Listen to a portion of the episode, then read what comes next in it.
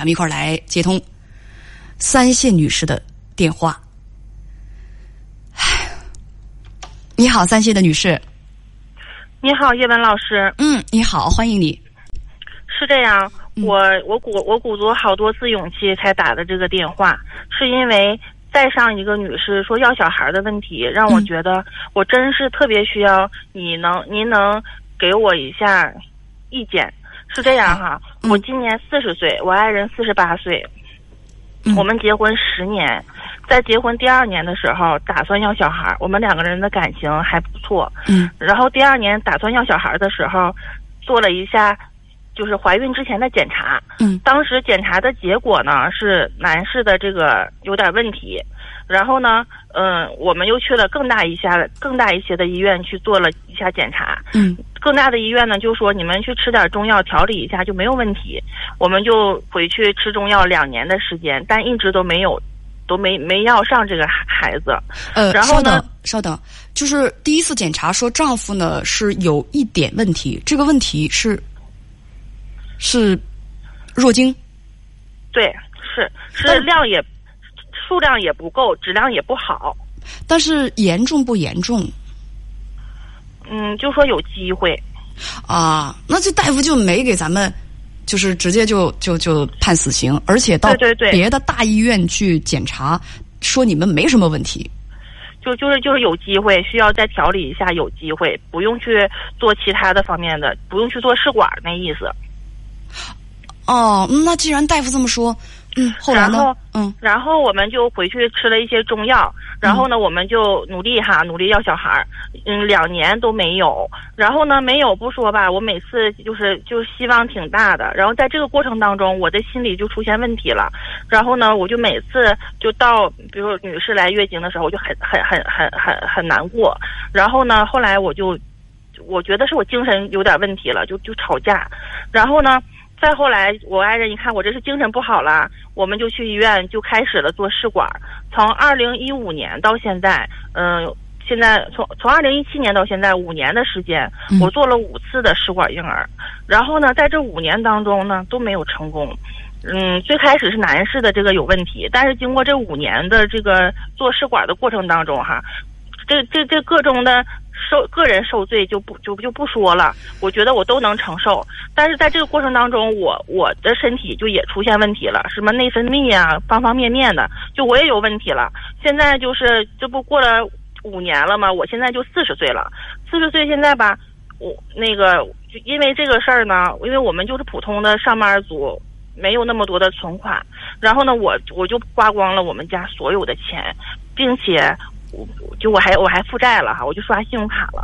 然后我和在这一方面，我和我爱人的思想就不一样。我就认为吧，就是因为时间紧，然后呢，这个这个这个这个欠钱这个就这个事儿呢，我以后可以慢慢还。但是我这个年龄我不我等不及，所以这个事儿我就特别我对这件事儿特别特别执着。然后呢，我现在开始我又开始了我的第六次的试管之旅。今天我去的第一天，我然后呢，那个我现在的困惑是什么哈？就是嗯，我我我我要是我我不我我我朋友哈，我好多的朋友都都劝我，就说就要个孩子，又又这样又那样的，又花很多钱，又指不上，说了很多，但是他们都没有都没有影响我对这件事儿的决心和执念。我对这件事儿有有超乎寻常的执念，就是我我觉得我如果这个事儿办不成，我死不瞑目。呃呃，就是我不至于，不至于，真的不不至于，真的不至于啊！这这这这都说哪儿去了？就是特别执着。嗯，然后我我我缓一下啊，然后那个我这不第六次刚开始吗？嗯其实我的想法，我因为我之前的这些执念啊，其实不是我们俩人的，是我自己的。就我爱人从来没逼我，就一定要个孩子。那他对于一次又一次的做试管，他抗不抗拒？男人做试管其实用不上他几回，他一点都不遭罪。这个是光他遭不遭罪的事儿吗？花光家财，妻子瞅着遭罪。那是一个一个，就是说，丈夫他是他是光他遭不遭罪，就决定他的态度的吗？他他不支持也不反对，就不表态，所以这么多年都是我一个人在坚持。也是哈，我我我我我站在你丈夫这个角度，人咋表态？人咋表态？没法表态。他就是说，哎，那我不想要了。你说最开始说的是他那方面有问题，你说，人家要是说拦着你不让你做吧，就好像是你要当不成妈，这事儿怪他，人也得成全你。所以他，我想一想，你丈夫确实不好说什么。也许他心里啊，早就疲惫不堪了，早就想停止这个。事情了，但是他，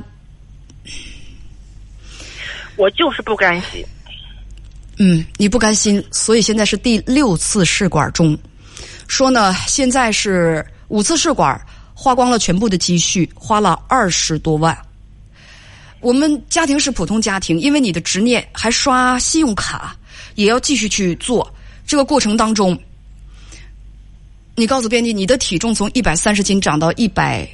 七十斤，身体也不好了，内分泌紊乱。你知道，很多的医生劝那些就是不太容易怀孕的姐妹，都是告诉她说不得不要太胖。还有就是在内分泌，它怎么变成这个样子了？咱们别着急，缓一缓，调整调整啊。调整好自己的状态，那样做试管成功几率也大呀。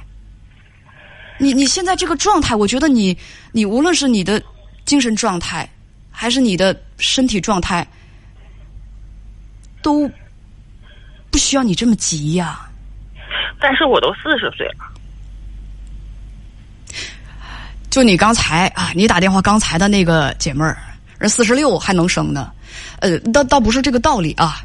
我就是想对你说，你刚才说到了一个词叫执念，执念，姐妹，你一定知道，执念不是一个褒义词。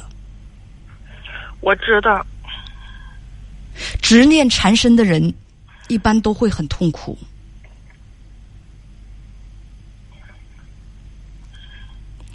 我现在满满心思的就这个一个的，那个想法，然后对于其他的。包括身体不好了，包括没有钱了，包括所有的受罪了，包括折腾了，我都不在乎。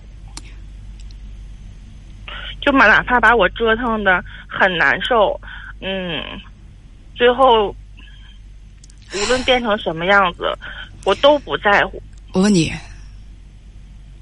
两个两个事儿啊。第一个问题，你要是到折腾到最后一无所有。夫离家散，还是没有孩子。我说句难听的，那到最后就是不成功，一直到，那就是这辈子你就你就没有办法生孩子了，没有办法做妈妈了。那你要怎样？你考虑过有可能有这种后果吗？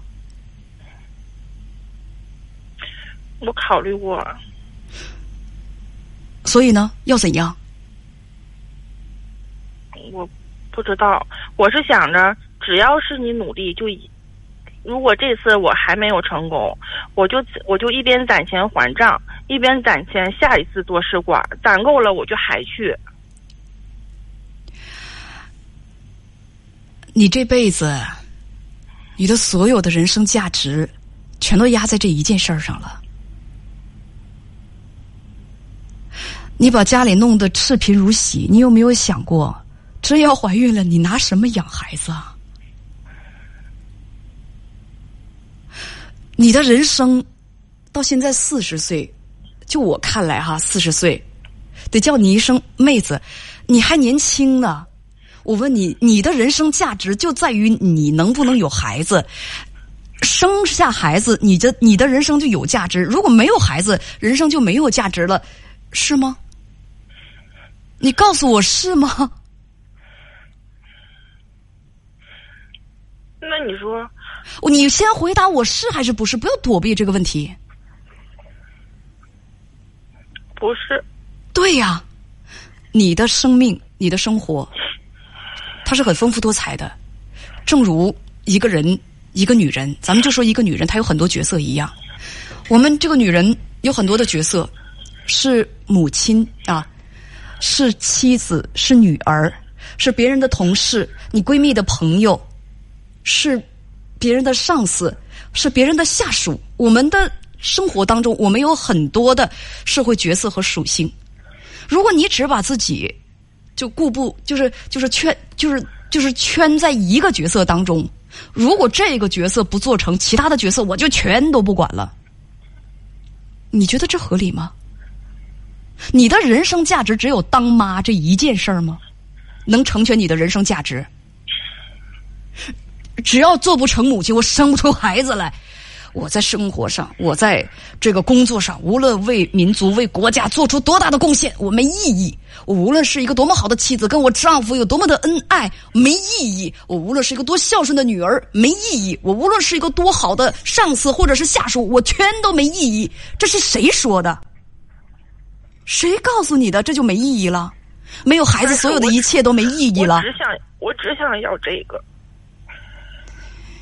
所以说，你有执念嘛？你沉浸在这个执念当中，你只想要这个，所以你现在就，你现在就要仔细仔细的考虑考虑。如果你这辈子你就拿不到这个，你怎么办？你就没有这个。现在咱们就咱们就那个把自己逼到绝地吧。你现在不是没想过吗？你现在就好好想一想，这辈子你要是就是没孩子了，你会怎么办？人生就没有价值，没有意义，活着就没意思了。你老妈妈还在，你丈夫跟你很恩爱，没孩子人家照样跟你感情好，这些都一点价值都没有了。你告诉我，有那么多人爱你，你会有同事有朋友，大家都觉得你很美好，这个世界花红柳绿的，对你来说就没意义了。春天会打雷、打闪电、下雨，你会走在。绿绿荫啊，就绿树成荫的这个小道上，下完雨之后会有彩虹，空气很清新，这一切对你来说都没意义了。只有当妈一件事有意义，谁告诉你的？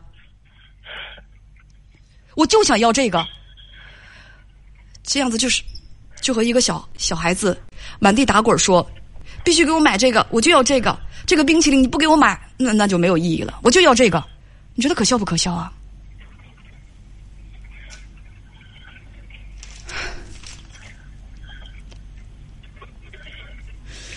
我不想给你灌什么鸡汤。我忽然想起海伦·凯勒的那本书《假如给我三天光明》。你有眼睛，你所见，大千世界花红柳绿，但是你只能看得见一件事情，这和盲了又有什么区别？我不指望我这一席话就能把你说服，但是我告诉你，有个成语叫“一叶障目，不见泰山”，有个脑筋急转弯叫做叫做什么来着？说世界上什么最大？你知道吗？世界上什么最大？眼皮啊，眼皮！只要你把眼皮一闭，你就什么都看不到了。而你的执念就是你的眼皮。一叶障目，不见泰山，就是人的视野和人的执念就是这样。你拿一片叶子把你的眼睛挡住，面前就是摆着高耸入云的高山，你也看不到。你现在就是这样。你只要把眼前那片树叶拿掉，你的生活就会就会很美好，甚至是。情绪放松，身体调整好，马上你不用遭受做试管的这种痛苦，你就能自然怀孕。或者说，你放弃执念，心情愉快的跟你丈夫收养一个孩子，或者调整一种生活状态，你一样会过得很好。可是现在，你就容忍自己现在过得不好，过得痛苦，过得难受，你就选择这条路。当这是天堂那么条多条路你不走，你就想往坑里蹦啊你！这个坑不是说你想要孩子这就是坑，而是说你这种执念，除了要孩子，我生活我就没有别的意义和选择，还有道路了，这才是真正的一个坑。你你自己都知道自己现在这个状态，想法有问题，对吧？是。我都知道，因为我我朋友都劝我，但是我就认为他们劝我，因为他们拥有了，所以他们才不在乎。他们都生完小孩了，都说有个孩子都后悔了，这样那样的，什么孩子又上学了，又放假了。我觉得他们都在凡尔赛，都在跟我炫耀。我觉得他们都很幸福，就哪怕生气揍他，我觉得都是幸福的一种表达方法。从你这句话当中，你甚至觉得只要有孩子了，那些遭遇家暴的女人也是幸福的。你这这观念都歪哪儿去了？你不要吓我了好吗？我我做节目，我确实接受过，就接待过那样的当事人，有两三个孩子，但是被家暴打得死去活来的，有那样的。你觉得他们也幸福吗？那是因为就像我刚才说的那样，你的眼睛看不见这个世界上的其他任何的东西，只看见一件事儿，就是有没有孩子。我也是妈妈，我告诉你，我也有孩子，但是我告诉你，你那些。闺蜜告诉你的那些话不是凡尔赛，他们说的是真的。就是有孩子之后，也并不一定说人生就圆满了，就幸福了。这个世界上，人生当中有很多很多的内容，不光是有孩子一件事儿。但是你的执念只只在于此，你只看得见这一件事情。你对大家说的对，你钻牛角尖儿里去了，你当然会觉得人家在凡尔赛，在骗你。可是，姐告诉你，他们没有骗你啊。人生就是这样，人就是这样。你得到了一样之后，你会发现，这生活当中不光还有这一样东西。但是你没得到的时候，你挖空心思，你就是想得到它。人性如此，但是在你身上，现在是一种极端的体现了。他们不是跟你装，不是恶意的，不是凡尔赛。我告诉你，哎呀，就大家说这这女士已经魔怔了，而且现在因为你的执念，全家都很痛苦。家里负债，你丈夫也不再支持继续做，可是你现在疯魔一般，你就要继续做。你的身体状况、内分泌状况，还有你的你的情绪状态，都其实现在我告诉你都不适合做试管你必须要调整自己，要不然你的成功机会会比别人低。我没说你一定会失败，但是最起码你有个好的精神状态和和身体状态呀。咱们先别着急这个事情，别，咱们先调整调整好自己，身体、心情都调整调整好自己，咱们再去做这件事情，不好吗？之前那几次几乎用了我所有的勇气，就是有每一次的失败，这么多次，我最后一次到现在我都修了。快两年了，因为也是因为有疫情，因为也是也是没有勇气。我好不容易攒起来这个又一回的勇气，真是攒攒够了以后用一回就没有了。你觉得勇气只能用在拼命的要孩子这一个方面才叫勇敢吗？勇气体现在很多方面，包括勇敢的去面对自己的身体状况，包括勇敢的。去面对真正的人生，包括勇敢的走出自己的执念。我觉得这些这些这些行为都是勇敢的，这些行为都需要勇气。你的勇气用偏了，不是正地方。我在你之前接待过一个四十五岁的一个一个姐妹，她就是也是做过好几次试管，她现在就是满心都是恐惧。他也要继续做，执念也挺深的。我就问了他一个同样的问题，我说：“如果你再做，他不成功，你这辈子就做不成妈妈，你会怎么样？”他告诉我说：“我没想过，我不敢想。”我说：“你满心都是恐惧呀，充满恐惧的人生，身体状态和心理状态，你怎么迎接孩子呢？”我不指望我一番话能把你说服，咱们节目时间也有限，但是这个妹妹，我就告诉你啊。你真的得好好调整自己，有些事情只有把执念放下，才有希望。这个执念对你来说不是好事儿，而且别做一个自私的人，真的只考虑自己的感受，考虑考虑你丈夫的感受，考虑考虑其他的劝你的爱你们的人他们的感受。人不可以那么自私。可是我觉得，我，我觉得我也是为了家，我怎么能是自私呢？我又花了那么多钱，我又受了那么多的罪。这个家一定需要一个孩子吗？没有孩子，女人就真的没有价值，就不叫女人了？家庭就一定不幸福吗？女人一辈子如果没有孩子，就没有价值了？女人不生孩子就就就不能成为女人了，这一生就不圆满。你告诉我，不是那些没有孩子的独身的，那些甚至没有结过婚的女科学家，他们就没有为人类做贡献，他们的生命就没有价值，不闪光了。女人只有生育一项价值可言吗？每个人想要的不一样。是啊，所以你想要的就一定是对的吗？你每个人确实想要的不一样，但是你这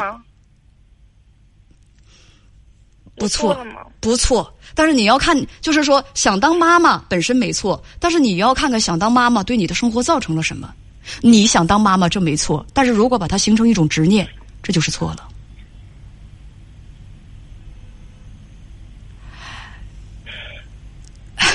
大家说不要不要再继续和他说了，我好想继续和你说。但是啊，我真跟你说，小妹妹，生活里真不止生孩子一件事儿。把你眼前那片树叶拿掉，我跟你讲，放松精神，调整心态，保证有一个好身体，没准过不久你自然就怀孕了，哪需要遭那么多的罪啊？因为这个执念，你可能都走了弯路了。咱们聊到这儿吧。嗯，好，谢谢，再见。嗯，再见。哎呀，这已经，朋友们，他说他精疲力尽，其实到现在我也精疲力尽了。